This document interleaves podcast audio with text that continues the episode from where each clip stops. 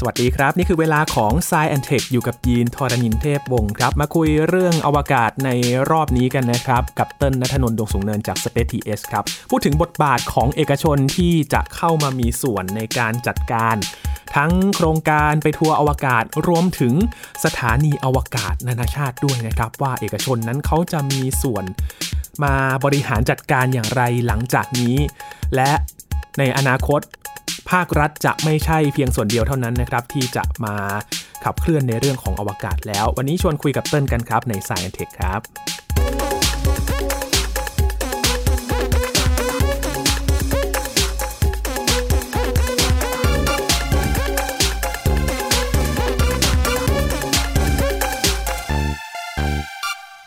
ปี 2030 นะครับ จะเป็นปีที่สถานีอวกาศนานาชาติ จะเป็นปีสุดท้ายในการที่จะใช้งานนะครับ แต่อะไรก็ไม่แน่ไม่นอนครับ เพราะว่าในอนาคตมันอาจจะมีการขยายเวลา หรือว่ามันอาจจะเร็วขึ้น หรือว่าจะมีคนมาเปลี่ยนมือก็ได้นะครับ เพราะฉะนั้นเรามาดูกันครับว่าแนวโน้มมันจะเป็นอย่างไร เมื่อด้านอวกาศเนี่ยมันไม่ได้มีแค่หน่วยงาน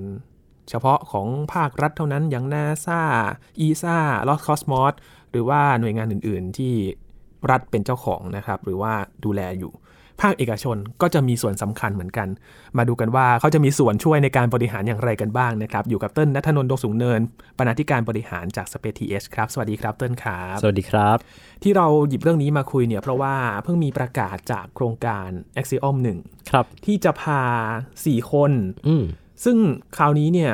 จะไปที่สถานีอวกาศนานาชาติเลย ใช่ครับก็คือหลายคนน่าจะยังจำตัวโครงการ Inspiration 4 ของ SpaceX ได้เนาะที่มีการพาเอามหาเศรษฐีนะครับ คุณไอแซคแมนขึ้นไปบนอวกาศพร้อมกับแคมเปญรณรงค์เพื่อการกุศลนะครับ แต่ว่าในรอบนั้นเนี่ย เขาไม่ได้ขึ้นไปบนสถานีอวกาศนานาชาตินะครับ เป็นการเอายานอวกาศไปโคจรรอบโลกเฉยๆ แต่ภารกิจ Axiom นี่แหละครับ จะเป็นภารกิจครั้งแรกของ SpaceX เลยนะฮะ ที่จะมีการพาเอานักท่องเที่ยวเนี่ย ไม่ใช่แค่ขึ้นไปบนอวกาศแล้วครับ รอบนี้แต่ว่าขึ้นไปบนสถานีอวกาศนานาชาติ ไปกินอยู่ใช้ชีวิต พูดคุยกับนักบินอวกาศจับมือกันนะครับ บนนั้นเลยนะครับเป็นหนึ่งในโครงการที่น่าสนใจมากๆนะครับ แล้วก็ โครงการเนี่ยเขาไม่ได้สิ้นสุดแค่นี้ด้วยนะ แต่ว่าตัว Axiom เนี่ยเขาก็มีแผนที่จะอ่าอันนี่น่าสนใจแล้วเรียกได้ว่าเป็นการเซ้งต่อเจ๊งต่อพื้นที่บางส่วนของสถานีอวกาศนานาชาติเพื่อนำมาใช้ในเชิงการค้านะครับ แล้วก็เป็นไปได้ว่าในอนาคตเนี่ยเราจะได้เห็นบทบาทของเอกชน เข้ามาทำอะไรบางอย่างกับสถานีอวกาศนานาชาติ ซึ่งตอนนี้เนี่ยให้ให้เรานึกภาพว่านาซาเหมือนกับแบบ เอาป้ายเสียงด่วนไปประกาศแปะไว้บนสถานีใครอยากจะแล้วมาเข้าบริหารจัดการ ใช่ครับเชิญเลยตอนนี้นาซาก็กำลังเชิญชวนทุกคนนะครับ ถ้าใครมีเงินสัก 100 ล้านเหรียญ1,000 ล้านเหรียญหนึ่งหมื่นล้านเหรียญแล้วแต่ศรัทธาก็สามารถติดต่อนาซาได้ครับ คือเซ็งในที่ว่าเนี้ยถ้าจะเซ็งไปเนี่ยก็จะสามารถทำอะไรก็ได้กับสถานีอวกาศนานาชาติเลยเหรอครับเติ้ลใช่ครับ เพราะว่าจริง ๆ แล้วเนี่ยนาซาเดิมตอนนี้เนี่ยมีแผนที่จะปลดระวางการใช้งานสถานีอวกาศนานาชาตินะครับ แบบที่พี่ยืนพูดไปเนี่ยก็จะอยู่ที่ประมาณปี 2030 นะครับ แล้วก็ชาติพันธมิตรที่สำคัญโดยเฉพาะรัสเซียนะฮะอ่าชื่อนี้มาอีกแล้ว รัสเซียเนี่ยเขาประกาศที่จะถอนตัวชัดเจนแน่นอนอยู่แล้วในช่วงปี 2024ถึง2025 นะครับ ตอนนี้เนี่ยรัสเซียก็มีแผนในการไปสร้างสถานีอวกาศของตัวเอง รวมถึงไปสร้างสถานีวิจัยบนดวงจันทร์ร่วมกับทางจีนนะครับ ดังนั้นหน่วยงานที่ดูแลสถานีอวกาศนานาชาติ ในอนาคตอันใกล้นี้เนี่ยจากที่เคยมี Roscosmos กับ NASA แล้วก็ ESA เป็นหลักนะฮะแล้วก็ JAXA ของญี่ปุ่นเนี่ยก็จะเหลือแค่ NASA ESA แล้วก็ JAXA ซึ่งทั้ง 3 เจ้าเนี้ยเป็นเจ้าที่จับมือกันในการทำตัวสถานีอวกาศแห่งใหม่ที่มีชื่อว่า Luna Gateway หรือว่าเรียกสั้นๆว่า Gateway เนี่ยนะฮะครับไปแล้วอ่าก็คือเป็นไปได้ว่าตัวสถานีอวกาศนานาชาติเนี่ยยังไงก็น่าจะเกินขีดความสามารถในการบริหารจัดการ เพราะว่าอย่าลืมว่ามันมีเรื่องของงบประมาณ มันมีเรื่องของการจัดสรรทรัพยากรต่างๆ ด้วยเนี่ย ดังนั้นถ้าเราวางแผนว่าโอเค เราจะไปดวงจันทร์แล้ว เราจะไปไกลกว่านั้นแล้ว เราตั้งฐานจะไปดาวอังคารแล้วเนี่ยสถานีอวกาศนานาชาติเนี่ยจะยังจำเป็นอยู่หรือเปล่าอันนี้ก็เป็นคำถามที่น่าสนใจมากๆนะครับ ดังนั้นเนี่ย 2030 เราได้เห็นแน่นอนว่าสถานีอวกาศนานาชาติเนี่ย ถ้าไม่ได้มีใครไปเซ้งต่อหรือว่าไม่ได้มีใครไปบริหารจัดการต่อเนี่ย แน่นอนว่าก็จะถูกปล่อยให้ตก กลับลงมาสู่โลกนะครับ ซึ่งก็จะเป็นการปิดตำนานนะครับกว่า 30 ปีเลยนะฮะ เพราะว่าสถานีอวกาศนานาชาติเนี่ยเขามีการส่งโมดูลแรกขึ้นไปในปี 1998 นะครับ ปีเกิดต้นพอดีเลยโอ้1998 นะครับ ตอนนี้ก็ 24 ปีแล้วนะครับครับอ่าเรียกได้ว่าระยะเวลาผ่านไปฟังดูเหมือนนาน แต่ว่าจริง ๆ แล้วก็ดูแป๊บเดียวเนาะอืมเร็วมากเลยเนาะครับเหมือนเพิ่งจะ มีโมดูลบางส่วนที่เพิ่งจะประกอบไปเร็วๆนี้นี่เอง ใช่ครับ มันก็เลยทำให้ เออมันก็ผ่านมาเร็วเหมือนกันนะครับ แต่ถ้าพูดถึงกรณีรัสเซียเนี่ยอืมที่มีกระแสข่าวบอกว่า ถ้าขาดฉันไปเนี่ย ส่วนของนาซาเนี่ยตกลงไปแน่นอนเนี่ย การที่รัสเซียจะถอนตัวในปี 2024-25 เนี่ย แล้วมันจะอยู่ได้ไหมครับเต้นต้องบอกว่าคิดว่า SpaceX คงไม่ยอม เพราะถ้าดูจากท่าทีของอีลอนมัสแล้วเนี่ย ตอนที่ดิมิทรีรอกอซินนะฮะซึ่งเป็นผู้อำนวยการ Roscosmos เนี่ยเขาทวีตบอกว่า อุ้ยถ้า ISS ไม่มีรัสเซียเนี่ย คือตกแน่นอน ปรากฏว่าอีลอนมัสก็ไปคอมเมนต์ตอบนะฮะ ตอบไม่ได้เป็นพิมพ์เป็นคำเลยนะฮะแต่ตอบด้วยโลโก้ SpaceX ก็เหมือนกับเป็นการบอกในๆว่าสุดท้ายแล้วเนี่ยต่อให้ไม่มียานอวกาศจากฝั่งรัสเซียมาช่วยผลักดันหรือว่ามาช่วยปรับวงโคจรให้เนี่ย SpaceX ก็พร้อมที่จะใช้ตัวจรวดหรือว่ายานอวกาศของตัวเองเนี่ยในการรับหน้าที่ต่อนะครับ ทีนี้มันมีความน่าสนใจตรงที่ว่าพื้นที่บนสถานีอวกาศนานาชาติเนี่ยหลังจากปี 2024 เป็นต้นไปเนี่ยเราจะเริ่มเห็นการใช้งานพื้นที่ในเชิงการค้าที่ชัดเจนกว่าเดิมมากนะฮะครับคือตอนนี้เนี่ยเรียกได้ว่าชัดเจนมากๆมากๆมากๆแล้วนะฮะ เพราะว่าตัวต้นเองเนี่ยก็ ได้มีโอกาสไปใช้งานตัวเขาเรียกว่าเป็น commercialized module นะฮะหรือว่าเป็น commercialized segment ที่เขามีการไปซื้อพื้นที่บางส่วนบนสถานีอวกาศนานาชาติ แล้วก็ติดตั้งอุปกรณ์ของตัวเองเนี่ยเพื่อที่จะให้นักวิทยาศาสตร์ นักวิจัยเนี่ยสามารถที่จะจ่ายเงินเพื่อมาใช้งานในเชิงการค้าได้นะครับ อย่างที่ต้นทำอยู่เนี่ยก็จะเป็นตัวโมดูลที่ชื่อว่า Ice Cube นะครับ ก็เป็นของบริษัท Space Application Service นะฮะที่ ทาง ESA เนี่ยเขาดูแลนะก็คือไปซื้อพื้นที่มาจาก ESA ที่ทำอยู่เนี่ยก็จะเป็นการให้เด็กๆนะฮะได้ลองส่งตัว AI ขึ้นไปรันบนสถานีอวกาศนะครับ หรือถ้าเราพูดถึงโมดูลที่เป็นเชิง commercial หรือว่าจ่ายเงินให้เข้าไปใช้อื่นๆเนี่ยก็จะมีหลายตัวมากนะฮะไม่ว่าจะเป็นตัว Bartolomeo ของยุโรปนะครับ หรือว่าตัวโมดูลในฝั่งญี่ปุ่น ก็จะมีบริการแนวๆนี้นะฮะคือจ่ายเงินแล้วก็ เอาอุปกรณ์อะไรบางอย่างขึ้นไปติดตั้งได้ โดยที่ NASA เองอาจจะไม่ต้องแบบไม่ต้องผ่านการอนุมัติหรือว่าอะไรคือเป็นการใช้เงินซื้อพื้นที่นะครับ แต่ในอนาคตเนี่ยที่ต้นบอกว่า 2024 เป็นต้นไปเนี่ยเราจะได้เห็น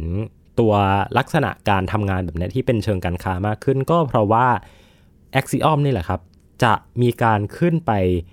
ก่อสร้างตัวโมดูลใหม่ของสถานีอวกาศนานาชาตินะครับ แต่การก่อสร้างโมดูลใหม่เนี่ยมันไม่ใช่เป็นการสร้างเพื่อใช้งานสถานีอวกาศนานาชาติในอนาคต แต่มันจะเป็นการเหมือนกับไปเป็นกาฝาก คอยดูดเอาทรัพยากร คอยดูดเอาพลังงาน คอยจัดการอะไรต่างๆ เพื่อที่จะให้ตัว Axiom Space Station เนี่ยนะหรือว่าสถานีอวกาศ Axiom เนี่ยใช้สถานีอวกาศนานาชาติเนี่ยเป็นตัว เป็นตัวแม่อ่าเป็นตัวยานแม่ ใช้น้ำใช้ไฟร่วมกันใช้น้ำใช้ไฟร่วมกันนะครับ แล้วพอวันหนึ่งที่ตัวสถานี Axiom พร้อมเนี่ยเขาก็จะแยกตัวออกจากสถานีอวกาศนานาชาติออกมานะครับซึ่งเขามีแผนชัดเจนมากเลยนะฮะ 2024 เขาจะส่งตัวโมดูลแรกขึ้นไปเชื่อมต่อนะครับ 2025 เนี่ยจะมีการส่งตัวโมดูลที่ 2 2026 จะมีการส่งโมดูลที่ 3 และ 4 ตามไป แล้วก็ในปี 2027 เนี่ย จะมีการส่งเอาตัวแผงพลังงานแสงอาทิตย์นะฮะ หรือว่าตัว solar array ขนาดใหญ่เนี่ย ขึ้นไปติดตั้ง แล้วช่วงตอนปี 2028 ถึง 2030 เนี่ยเขาก็จะดูกะเวลาแล้วล่ะว่าช่วงไหนจะเป็นช่วงที่เหมาะสมในการแยกตัวสถานีออกมานะครับ อันนี้เนี่ยเรียกได้ว่าเป็นวิธีที่ฉลาดมากอันหนึ่งนะครับ ไหนๆก็จะไม่ใช้แล้วล่ะ ก็ขอใช้เป็นพื้นที่หน่อยละกันนะครับ เพื่อสนับสนุนเอกชนในการทำการสำรวจอวกาศต่อไปนะครับ ซึ่งนาซาเองเขาก็อะไม่ได้อะไรจะปลดประจำการอยู่แล้วก็ปล่อยใช้พื้นที่กันให้เต็มที่เลยนะครับ ทีนี้เนี่ยระหว่างที่มีการก่อสร้างตัว Axiom เนี่ยที่ไปเชื่อมต่อกับสถานีอวกาศนานาชาติเนี่ยต้นเชื่อว่ามันจะเป็นสถานที่ท่องเที่ยวของเหล่าบรรดามหาเศรษฐีทั่วโลก ว่าเอ้ยไหนๆก็จะทิ้งแล้วฉันขอขึ้นไปซะหน่อยไปเยือนหน่อยอ่านะครับอันนี้แหละก็เป็น business model ของเขานะครับ อยากหาเงินมาสร้างสถานีอวกาศก็ขายตั๋วซะเลยอ่าตอนแรกที่พูดถึง a อ i o m หนึ่งที่จะมี 4 คนไปเยือนใช่ไหมเอ๊ะตอนแรกน่าจะเป็นกลุ่มแรกหรือเปล่า เอ้าลืมไปมียูสุกุไมซาวะไปก่อนแล้วอ่าใช่ครับ ต้องบอกว่าการขึ้นไปเที่ยวบนสถานีอวกาศนานาชาติเนี่ยไม่ใช่เรื่องใหม่มากนะครับเพราะว่าในตอนที่มีการก่อสร้างสถานีอวกาศนานาชาติ แม้ว่าจะยังสร้างไม่เสร็จนะฮะแต่ก็มีมหาเศรษฐีหลายคนเนี่ยจ่ายเงินเพื่อที่จะซื้อเที่ยวบินขึ้นไปท่องเที่ยวบนสถานีอวกาศนานาชาตินะครับ ไม่ว่าจะเป็นตัวคุณยูสกุเมียซาวะเองก็ตามนะครับครับ หรือว่าอีกคนหนึ่งที่น่าสนใจเลยเนี่ยก็คือคุณเดนิสติโอนะครับก็เป็นเอ่อเป็นมหาเศรษฐีเหมือนกัน แล้วก็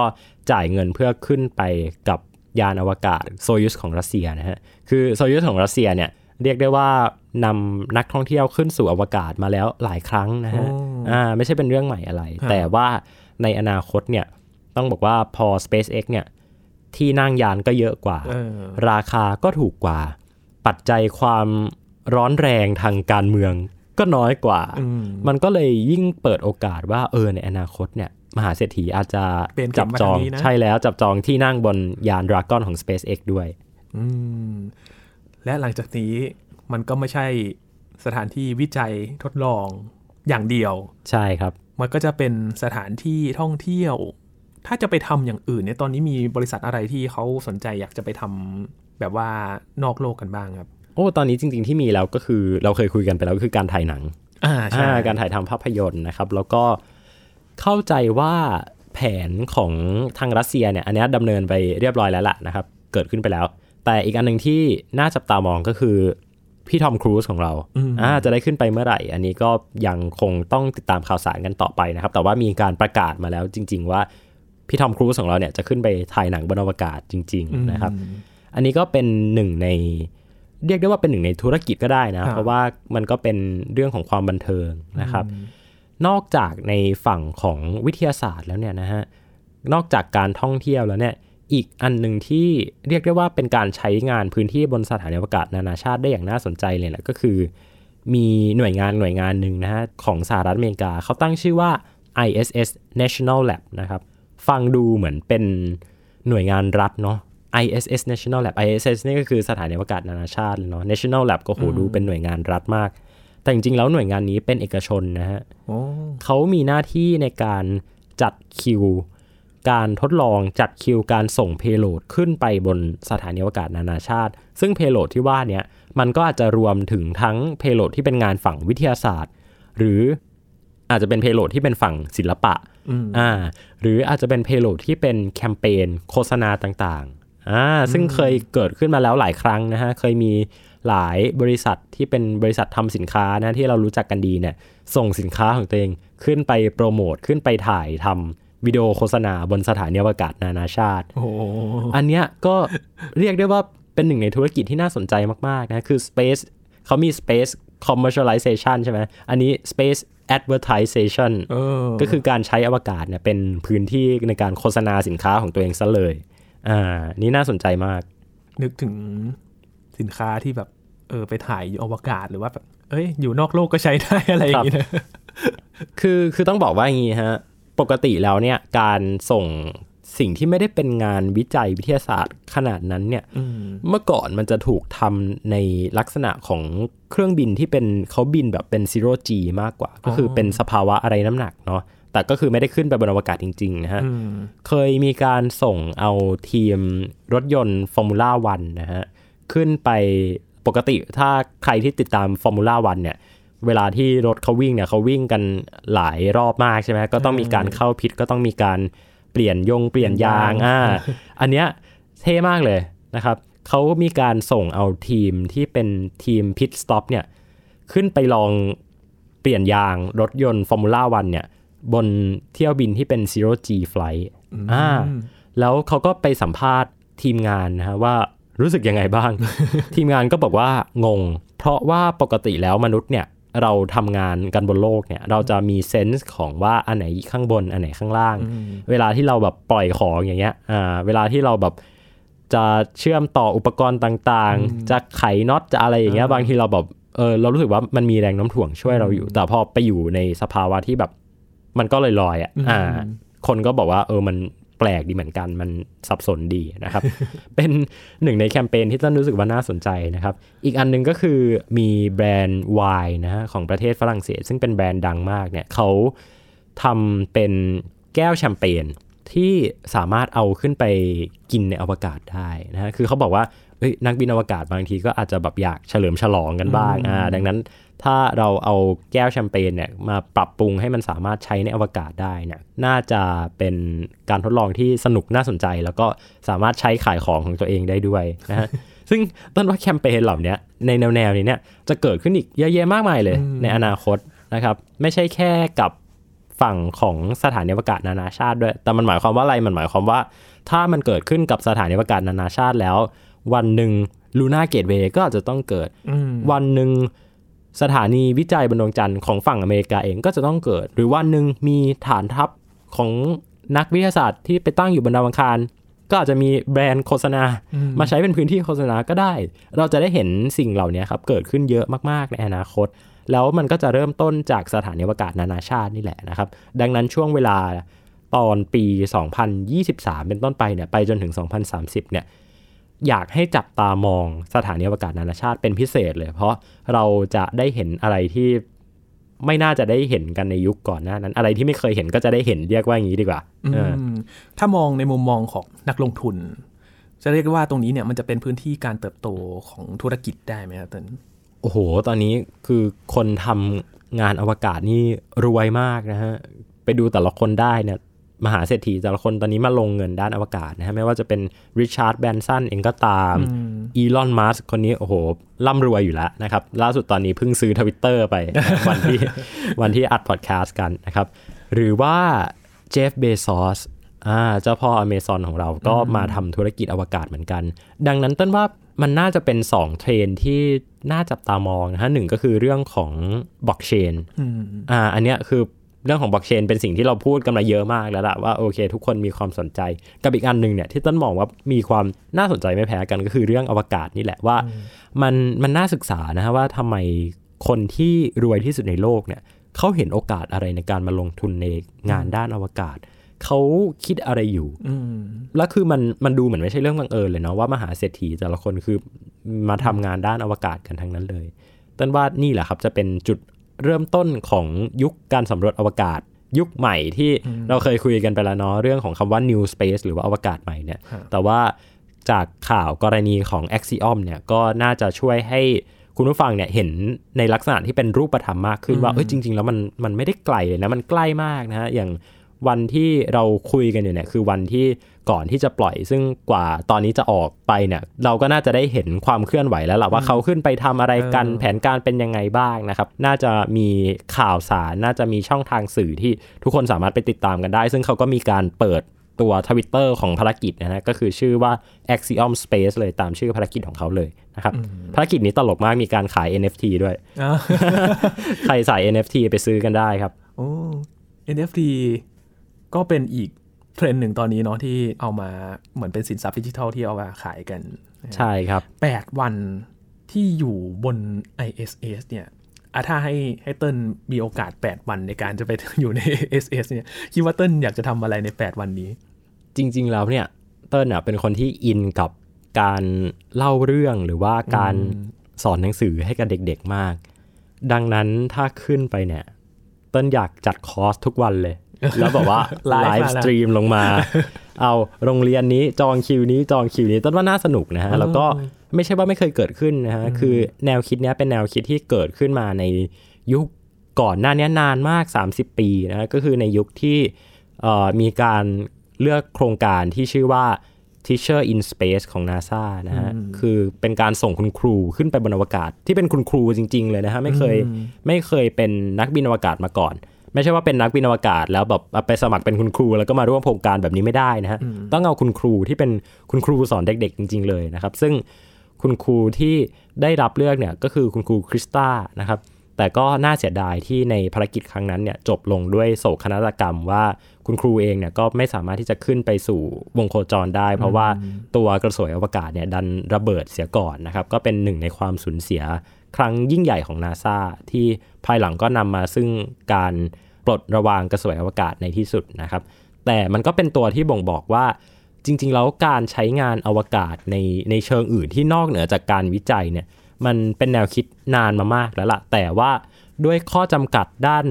งบประมาณ ข้อจำกัดด้านเงินลงทุน ข้อจำกัดด้านความปลอดภัยต่างๆ เนี่ยมันทำให้เรายังไปถึงจุดนั้นไม่ได้ แต่ด้วยณปัจจุบันเนี่ยที่ทุกอย่างมันพร้อมมาก คุณอยากขึ้นไปสถานีอวกาศนานาชาติ คุณไม่ต้องเสี่ยงทำจรวดเองละ คุณไปใช้บริการเอลอนมัสคุณอยากที่จะขึ้นไปอยู่บนสถานีอวกาศนานาชาติ ก็ไปได้แล้วเพราะมีโครงการ Axiom Space คุณต้องการที่จะไปส่งเพโลดไปลงดวงจันทร์ก็ไปได้แล้วเพราะว่าตอนนี้มีโครงการที่ชื่อว่า Commercial Lunar Payload Service ในการที่เราจะส่งเพโลดอะไรไปลงดวงจันทร์ก็ได้ เพียงแค่เรามีเงินนะครับ ดังนั้นทุกอย่างเนี่ย ตอนนี้มันขับเคลื่อนด้วยทุนนิยมไปหมดแล้ว นะครับซึ่งไม่ใช่เรื่องไม่ดีนะต้นไม่เคยบอกว่าทุนนิยมเป็นสิ่งที่ไม่ดีอะไร แต่ต้นมองว่าการเกิดขึ้นของทุนนิยมเนี่ยถ้าเราใส่ใจกับกระบวนการที่มันเป็นกระบวนการทางประชาธิปไตยเนี่ยเราจะสามารถสร้างสิ่งของเราจะมาสามารถสร้างนวัตกรรม เราจะสามารถสร้างแนวคิดอะไรใหม่ ๆ ต่างๆเนี่ยได้เยอะแยะเลย และอวกาศจะเป็นสนามหนึ่งที่ทำให้เราได้เปิดจินตนาการของเราในการทำสิ่งที่ เรียกได้ว่าไม่มีที่สิ้นสุด ไม่มีกรอบจำกัด ไม่มีใครมาบอกว่าเราต้องทำอะไรทั้งสิ้นนะครับ เราสามารถทำอะไรก็ได้ แต่ต้องมีเงิน แต่ต้องมีเงินเพราะพูดถึงเนี่ยต้องมีเงินเนี่ยเราจะมีโอกาส ถ้าสมมุติว่าคนอยากจะไปหางานอาชีพใหม่ ๆ แล้วมาดูในด้านนี้เนี่ย อืมมันมีอะไรให้เราอยากจะไปแบบเข้าไปแตะต้องได้บ้างนะท่านต้องยอมรับกันตรงๆว่าถ้าในไทยเนี่ยอาจจะฟังดูไกลตัวนิดนึงนะฟังดูเหมือนแบบ ย้อนแย้งกับอุดมการณ์ของตัวเองเนาะว่าพูดว่ามันไกลตัวแต่ว่าจริง ๆ แล้วคำว่าไกลตัวที่ว่าเนี่ยมันเป็นการไกลตัวในเชิงนโยบายรัฐมากกว่า แต่ถ้าคุณมีความคิด ถ้าคุณมีไอเดีย ถ้าคุณมีความอยากทำเนี่ย คุณน่าจะรู้ว่าต้องเดินไปหาใครอยู่แล้วนะฮะ คือเราศึกษาข้อมูลกันเยอะแยะมากมายเนี่ย มันต้องพอเห็นหนทางบ้างนะครับ อย่างตัวโครงการที่ต้นเล่าไปเนี่ย โครงการ AI Space ที่ต้นทำร่วมกับทาง Ice Cube เนี่ย ก็เป็นโครงการที่ ทีมผู้จัดเนี่ยก็ไปเจอกันกับทางบริษัทเนี่ยในงาน conference ที่เกี่ยวข้องกับอวกาศที่ต่างประเทศนะครับ ดังนั้นโอกาสมันมีอยู่รอบตัวอยู่แล้วแหละ เพียงแค่เราทำยังไงให้โอกาสนั้นเนี่ยเราไปฉกฉวย เราไปหยิบยกมันมาให้เกิดประโยชน์กับคนที่ชื่นชอบอวกาศเหมือนกับเรา เติ้ลว่าแค่นี้ก็ฟินมากๆแล้วคือในอนาคตเนี่ย จากภาพเดิมที่เราจะเห็นแค่ในทีวี หรือว่าในข่าวที่จะเป็นทหารหรือว่านักวิจัยที่จะไปสถานีอวกาศนานาชาติได้เท่านั้นนะครับ ตอนนี้เหมือนกับว่าในอนาคตเนี่ยการจราจรด้านอวกาศเนี่ยจะดูพลุกพล่านมากขึ้นเลยนะ ใช่ครับ ใครเนี่ยใครที่ช่วงนี้คนแต่งงานกันเยอะอ่าต้นเห็นผ่านฟีดเนี่ยโอ้โหคนแต่งงานกันเต็มเลย ทุกอาทิตย์เลย ใช่ ถ้าเกิดว่ามีใครอยากจะถ่ายภาพแต่งงานในอวกาศอ่า หรือไม่ต้องในอวกาศก็ได้ใน Zero G ก็ได้นะครับ ทักมาบอกเติ้ลได้เติ้ลสามารถหา flight ให้ได้เออแต่ต้องมีเงินนะ ต้องเตรียม budget ให้ดีๆ ครับ โอ้คือใครจะไปก็ได้แล้ว ถ้าสมมติว่าผ่านไป 5 ปีเนี่ย ในวงโคจรของโลกเนี่ย นอกจากดาวเทียมแล้วก็สถานีอวกาศ นานาชาติ ISS ของรัสเซียของจีนแล้ว มันจะต้องมี แน่นอนอ่าเอกชนมาแน่นอนครับ อย่าง Axiom เนี่ยละหนึ่งนะครับ อาจจะยังไม่ได้ยังไม่ได้เร็วๆ นี้ว่า 2026 27 28อะไรเงี้ย Axiom อาจจะนำร่องไปก่อนนะครับ แต่ว่าต้นเชื่อว่าสุดท้ายแล้วก็จะต้องมีบริษัทอื่นๆตามมา ดังนั้นบน low earth orbit เนี่ยหรือว่าบนวงโคจรต่ำของโลกเนี่ยหลายคนอาจจะแบบโอ้เศร้าเลย ไม่มีสถานีอวกาศนานาชาติแล้ว วงโคจรมันจะแบบโล่งไหมเนี่ย ต้นว่าไม่หรอก เพราะว่าสุดท้ายแล้วเนี่ย อะไรก็ตามที่รัฐทำสำเร็จแล้วเนี่ยซึ่งใช้งบประมาณเยอะมากเนี่ยพอรัฐทำสำเร็จแล้วรัฐจะขยับไปในขั้นถัดไป แล้วคนที่จะมาเติมเต็มช่องว่างตรงนี้ก็คือเอกชนก็คือธุรกิจ ซึ่งถามว่ามันมี demand ไหมมันมีนะฮะมันมี demand แล้ว โดยที่เกิดจากการผลักดันโดยรัฐนั่นแหละจากโครงการสถานีอวกาศนานาชาติ ถามว่าถามอะเอาร้อยคนมานั่งในห้องนะเป็นนักวิจัยบอกว่าใครอยากส่งของไปอวกาศบ้างเติ้ลเชื่อว่าคนร้อยคนเนี่ยยกมือ ดังนั้นมันมี demand อยู่ละsupply มีไหม มีอยู่แล้ว นี่ไง Jeff Bezos เอ่อ SpaceX Elon Musk Richard Branson แต่ละคนโอ้โหมหาเศรษฐีพร้อมลงทุนมี demand มี supply อันเนี้ยเกิดเป็นเกิดเป็นธุรกิจขึ้นมา เกิดเป็นเศรษฐกิจขึ้นมานะครับในขณะที่อะไรที่มันยังยากอยู่อะไรที่มันยังซับซ้อน อะไรที่มันยังต้องใช้เงินลงทุนมหาศาลอย่างการไปดวงจันทร์ การไปดาวอังคารเนี่ยก็ให้เอกชนนำร่องไปก่อน แล้วสุดท้ายมันจะเกิดการเติมเต็มช่องว่างเนี้ยไปเรื่อยๆ รัฐอาจจะวันหนึ่งโอไปทำสถานีโคจรรอบดาวพฤหัสละเออแต่เมื่อถึงตอนนั้นเนี่ยดาวอังคารเนี่ยก็คือเต็มแล้วเต็มแล้วเป็นเออเอกชนไปหมดแล้วครับ นึกถึง step เนาะตอนนี้เนี่ยวงโคจรโลก